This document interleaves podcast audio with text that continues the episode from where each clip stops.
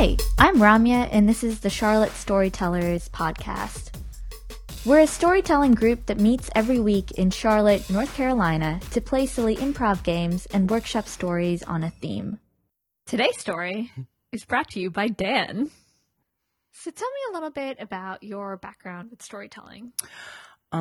Joining the Storytellers group was really the first time I would say it was an official getting into storytelling. I'd heard of it from some friends, and I had a friend who went, and I just sort of started asking questions, and I was intrigued, mostly because I have always liked writing, both journaling and creative writing. And then I used to be really involved in retreats, both in high school and college. And a lot of these retreats, you would just tell personal stories. So we didn't call it storytelling. We called them just talks. So it's more of a talk, but they were based on, learning and growing, relationship based. And I just always loved those. I was always a leader, and I did as many as I could. And I'd always enjoyed them. So I didn't know. I mean, I'd listened to Moth Radio Hour, but I didn't even fully realize that Charlotte Storytellers was a thing. And then a friend was like, I'm going to go see my friend perform at Charlotte Storytellers. And I said, What is that? So that's how I learned about it. Cool. Yeah. Cool. Yeah. Now I guess I've probably have gone long enough. I can say I'm a storyteller, right? You totally are. Yes. The moment you step into the circle, you instantly become a storyteller. Actually, you were always storyteller. The moment you step in the circle, you realize you're a storyteller. Okay. I like it. I was still waiting. I didn't know if there was some kind of knighting ceremony or something. It's more like a daying ceremony. Very good. Nicely done. So what was the process like of going from not really feeling like you were a storyteller to coming to Storytellers and then actually telling your first story and then telling your second story? It took a little while, especially for that first story, and I went all in with the first one, and I kind of knew like that was the story I had in my head to tell. Yeah. So I think it was at least four or five times, something like that, to listen to all of the stories. And at first, it's pretty intimidating because there's some seasoned storytellers there. Really, right. Very practiced. Really good. But the only thing I like is the improv games, because I did briefly do some improv in college.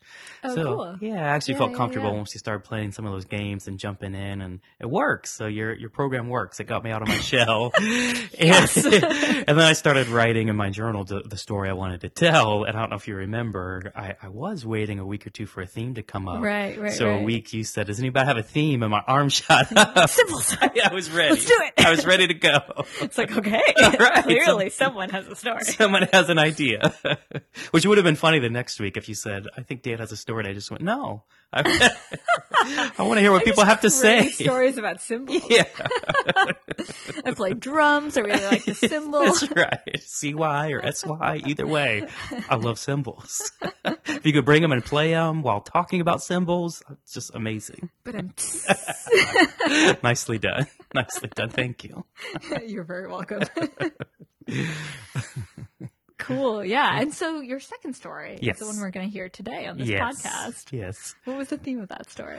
Well, the theme was Blast from the Past, and the timing of it worked out because it came up just after I had literally taken a Blast from the Past trip. I grew up in Michigan in a small town. And actually, our whole family of four ended up back there. Me and so it really was memory lane, more so than we even bargained for. My brother and I, we didn't all ride together, but my brother and I, like, are we gonna have to sit in the back seat again? Have Dad reach around and grab our knees if we're riding. But yeah, that was just this May. So I was there, and when you're in just a place, you don't even always expect it. Right. But all these memories just come rushing back. Flooding back, right. Yeah. Right. And I happened to be there on weekdays, and my plan was mostly just to see friends, and they were all working or in school. So as I was waiting for them to get done and to go visit them, I was writing down everything that was coming in my head. So that kind of formed this story. So I grew up in a small town in Michigan called Saline. It was about 15 or 20 minutes outside of Ann Arbor. And I'll put it this way. It was a pretty big deal when we got a Wendy's to go along with our McDonald's. So it was a very safe and secure environment. For fun, I used to just go over to my friends' houses and spend the night. So one night, in the sixth grade, I'm over at my friend Nate McPherson's house. And Nate was the tallest kid in sixth grade, and I was the shortest. So it was Big Nate and Little Dan. And he hadn't quite grown into his body and his size, so he was like all points, just elbows and knees and big feet. And his voice had dropped before the rest of ours, and he had this loud guffaw-type laugh. But I loved going over to his house, one, because his parents were rich, just super rich. So he had this amazing basement. It was like a pad, you know, totally redone. Ping pong table, pool table, big TV for video games, mini fridge. The other reason I loved going over there is he was neighbors with another friend of ours, Aaron Elliott. Their two giant backyards backed up to each other's. So for me, it was like a 2-for-1 friend deal. I go to one's house, I could go and see the other. So this night, Nate says to his mom, Hey, Dan and I are going to go over to Aaron's house. Okay, that's fine. Just be back before dark. So we go over there, and we're having a blast doing what we typically do over there, which is torture Aaron's younger brother. The kid was a shit. He always had it coming. And we were having so much fun, I guess, that before we know it, it's dark. So Nate's, oh, Dan, we got to go. We got to go.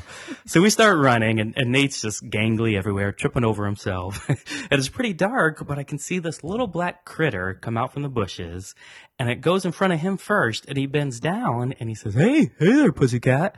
And he goes to pet it, but it runs by him, and then it comes in front of me. And I feel all of a sudden it was just this strong, warm spray. And it was like straight. I don't know if you're further away, if it's more of a spray, but for me, it like went across my body and it was like a strong super soaker. And I could feel the warmness.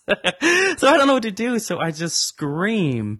I'm hit. I've been hit. I've been struck. You know, Nate, you idiot. That wasn't a cat. That was a skunk. I don't know what to do because the smell is so bad, but now I'm the smell.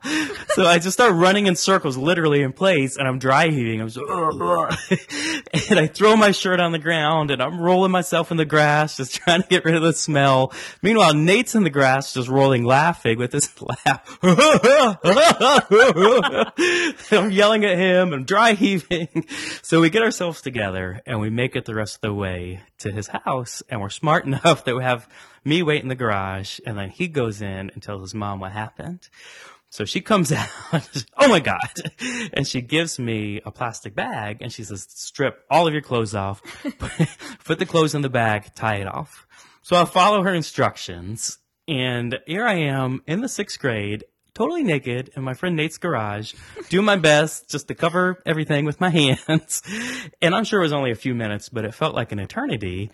And then I see finally just his mom's hand come out the small crack of the garage door with a towel. And she says, wrap this around yourself, run through the house, run downstairs. I've made a tomato sauce mixture in the sink, rub it all over your body, hop in the shower and wash that off. So I sprint through the nicest house I've ever been in. And I'm thinking, oh my gosh, I'm making their whole nice house smell like skunk. I go down there, I rub the sauce all over. I get in the shower. I still smell. So my mom picks me up and I get in the car. Oh my God. We go home and it's the weekend, and all I can think is I got to take care of this before school on Monday. You know, it's middle school. So multiple showers, more tomato sauce, nothing works. It's Monday morning. I still smell. So I ask my mom if I can stay home from school, and she says no. So I think I have the solution. Someone had given me as a gift what I thought was really fancy cologne. I can still picture it, a forest green bottle with a gold top and gold Eddie Bauer cursive lettering.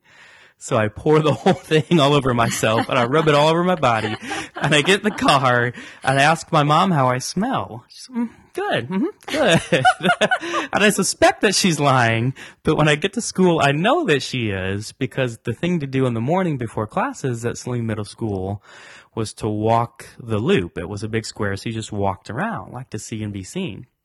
And as I'm walking, it was like the Red Sea of middle schoolers just partying. And you see everybody just smell like, what's that smell? And I try to play dumb at first. And I'm like, I don't know. It's weird. It smells like skunk. And of course, that doesn't last long. They figure out that I'm the smell, and they were aided in that because Nate's telling everybody the story. So it took maybe about that whole week, but by the end of the week, with more showering, more tomato paste, I think the smell finally started to fade away.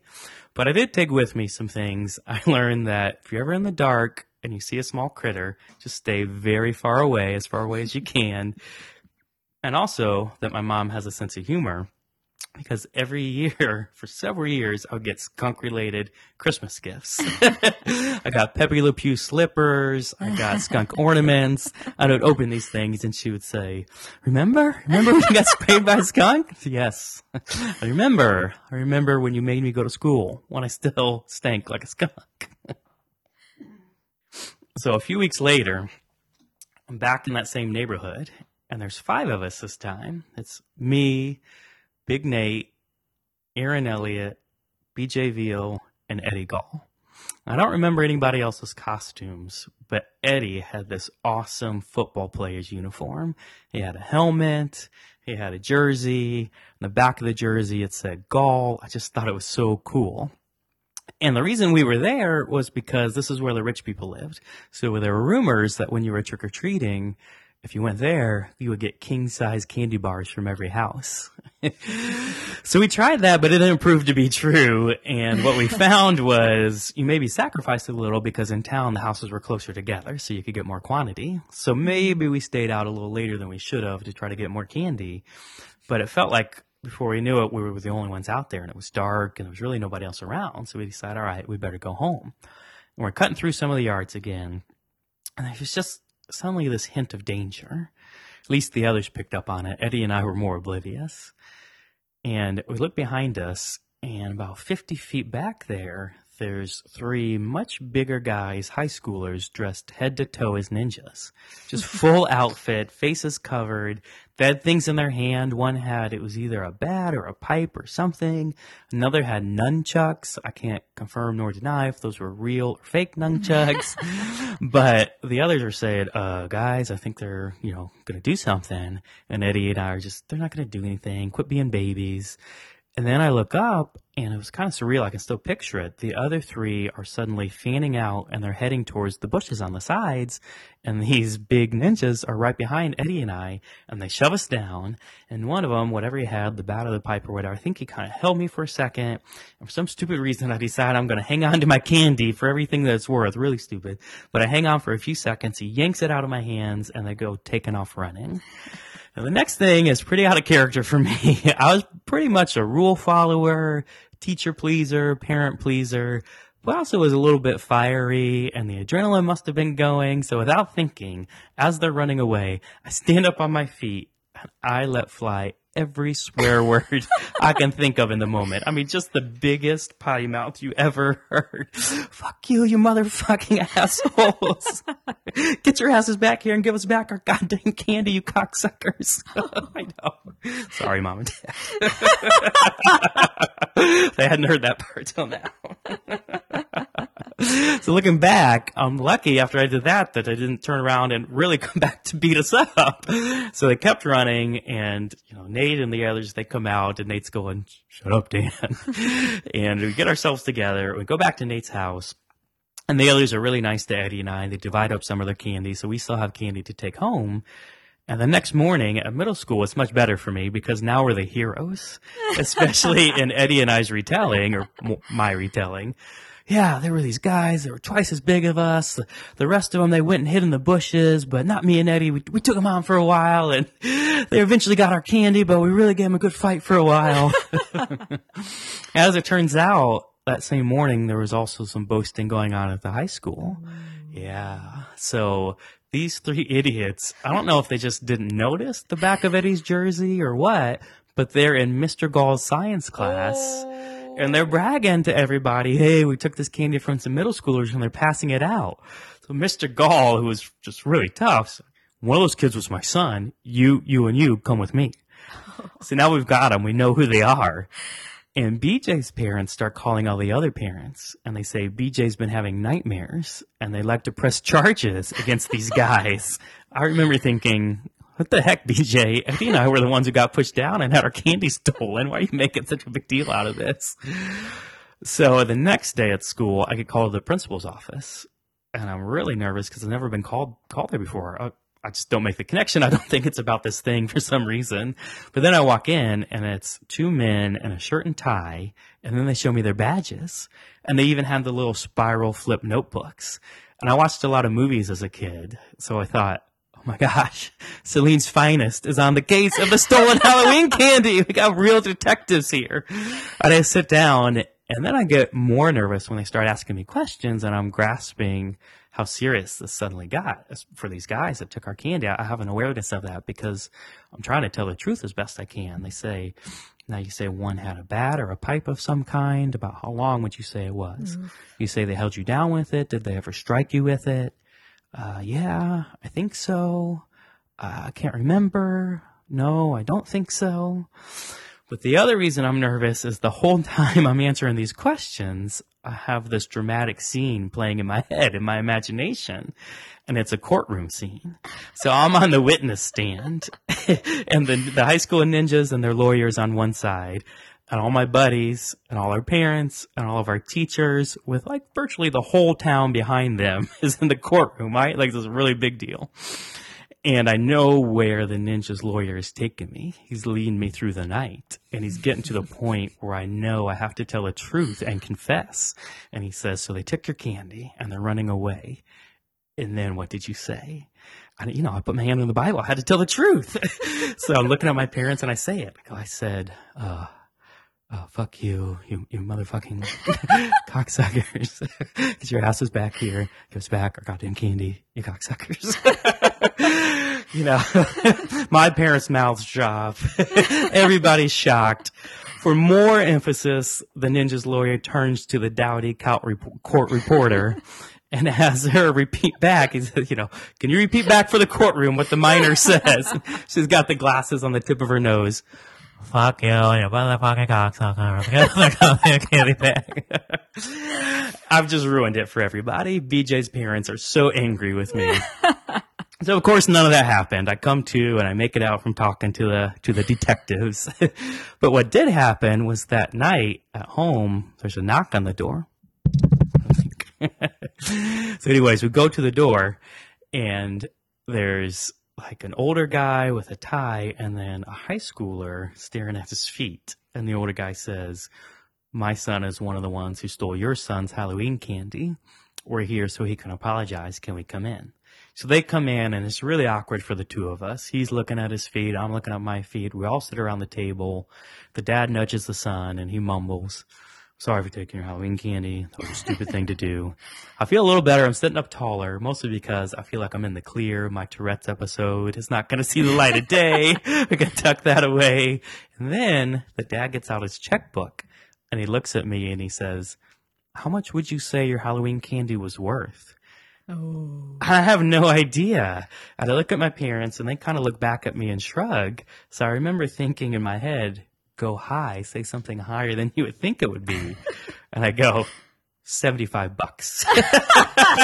It's like really big, right? He gets out his checkbook and he writes me a check for $75 and they left. I have to say, a week or so after the skunk incident, so between the skunk and the ninja Halloween candy robbing, I was on a run and I saw a skunk like way ahead in the sidewalk, but I could tell that's what it was. So I dove like way into the bushes and I waited forever to make sure it was gone. It just laid there and this couple was walking by and they looked down at me and I don't think they saw the skunk at all. So they just gave me the strangest look, but I didn't care because they didn't know what I had been through. And I can't say I had a similar experience with the ninjas where ninjas ever approached me from behind. I'd like to think if I did, I would hide in the bushes with the rest of them. But in a broader sense, I think I learned from both those incidences just to be aware of your surroundings, that no matter how safe or secure that you feel, just have an awareness about you. That, and if you're ever asked how much was your Halloween candy worth, go high. Oh my God, that's such a funny story. Thank you. Hilarious. You know, I was wondering what that smell was when you walked into the podcast recording studio. Are you saying it's still here all these years later? Still skunking around. I always thought people were like, you know, I was handsome. They were giving me double takes. You're saying it was the smell. Great. Well, I mean, they can't speak for everyone. But... No, it's the smell. I think we've solved it. Oh, that's so funny. That's hilarious. Your voices through the story are so compelling. Especially your Nate voice. Like, oh, man, we gotta go. That's pretty similar. And it's, he had one of those laughs where it would just make the rest of us laugh. You know, he would like pronounce the ha's. Ha, ha, ha. They would just all start laughing. Oh my God. That's hilarious. It was pretty great. It was pretty so great. Funny. What do you think it is? So through all your, through both halves of the story, yeah.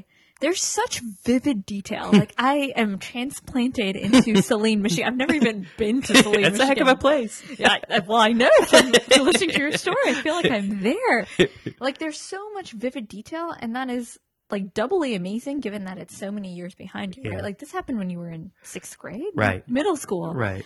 Why do you think you remember this so vividly and are able to paint such a strong picture? I think that it's just there's certain memories that are so strong, you know, they're like I can have myself in those scenes still. Like I can still see the other guys running towards the bushes. Yeah. I can still see the dad at the door when they knocked. You know, I think there was just such forming memories that they're so implanted in there. Yeah. And there were also those stories that were good to tell and retell. So right. I don't think they've like grown too much as like a tall tale. I think I stuck pretty close to the details, but I think that helped too to preserve the memory. You're like reinforcing the memory. Yeah. Story, and right? I'm never one, like I'll own the things that happened to me. Like if it's happened to me, but it was embarrassing and funny, like I'll still be the first one to tell it. Right. So a lot of this, as I was writing it, it came pretty easily because I realized I'd already had the words from telling the stories. Sure. Yeah. I also look back and kind of realized, wait, I think I was that kid where weird stuff just always happened to me. Like I was one of those kids. Like sure. Yeah.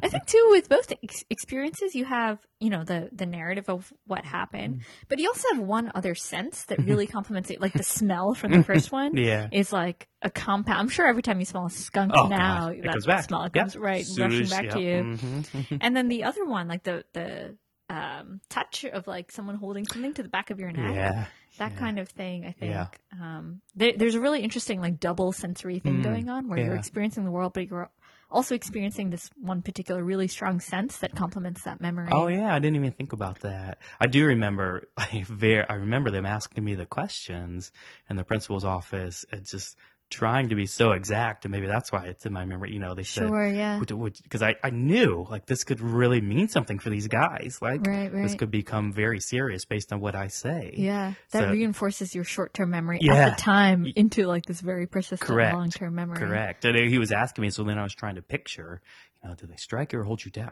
I think just held me down. You know, I gotta really think about this. I know. I know. How much more Halloween candy could I get if they struck me?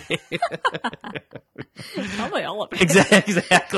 All that you ever wanted for a lifetime. The other thing that's really fascinating about your story is this role of the swear words that come back. Yes. And, you know, that in itself becomes a whole, like, aspect. Like, your depiction of swearing in general is a really interesting characteristic. Yeah. You know, as a language facet, the amount of emphasis a swear word carries when it's not normally used. And to use that, you're sort of like meta about it in your story because you use it at the time, but then you use it in retrospect to like drive home a bigger point about the story and like who you are as a character within the story. Yeah. So you're doing so much like showing of yourself without telling us. And I think that's really masterfully done. Oh, thank you. So wonderful. Yeah, it really comes out of being self-conscious. Just sort of like in the moment, letting all those words fly. And I don't know if I've fully realize or ever had used them all in a string like that before. And then afterwards, the fear that this was going to come out and my character was going to have a big flaw. It's so funny. It's hilarious. So, that is the part of the story that my parents have never heard. And I have told them about this podcast. So... Mom and Dad. Sorry, Mr. and Mrs. Morris. Yeah. You now know this piece of it. You have to find out this way. In the story, I make the comment about how that part could get swept under the rug until now. Yeah. Secret's out. Yeah. The skunk's out of the bag. Oh, good one. Good one. Very nice. Very nice. I'll let in stink up the place. Hey. You can find the Storytellers on Twitter or Instagram under @CLT Storytellers. That's it. Thanks for listening in today. Special thanks to Ben Rose for composing the sweet intro beats.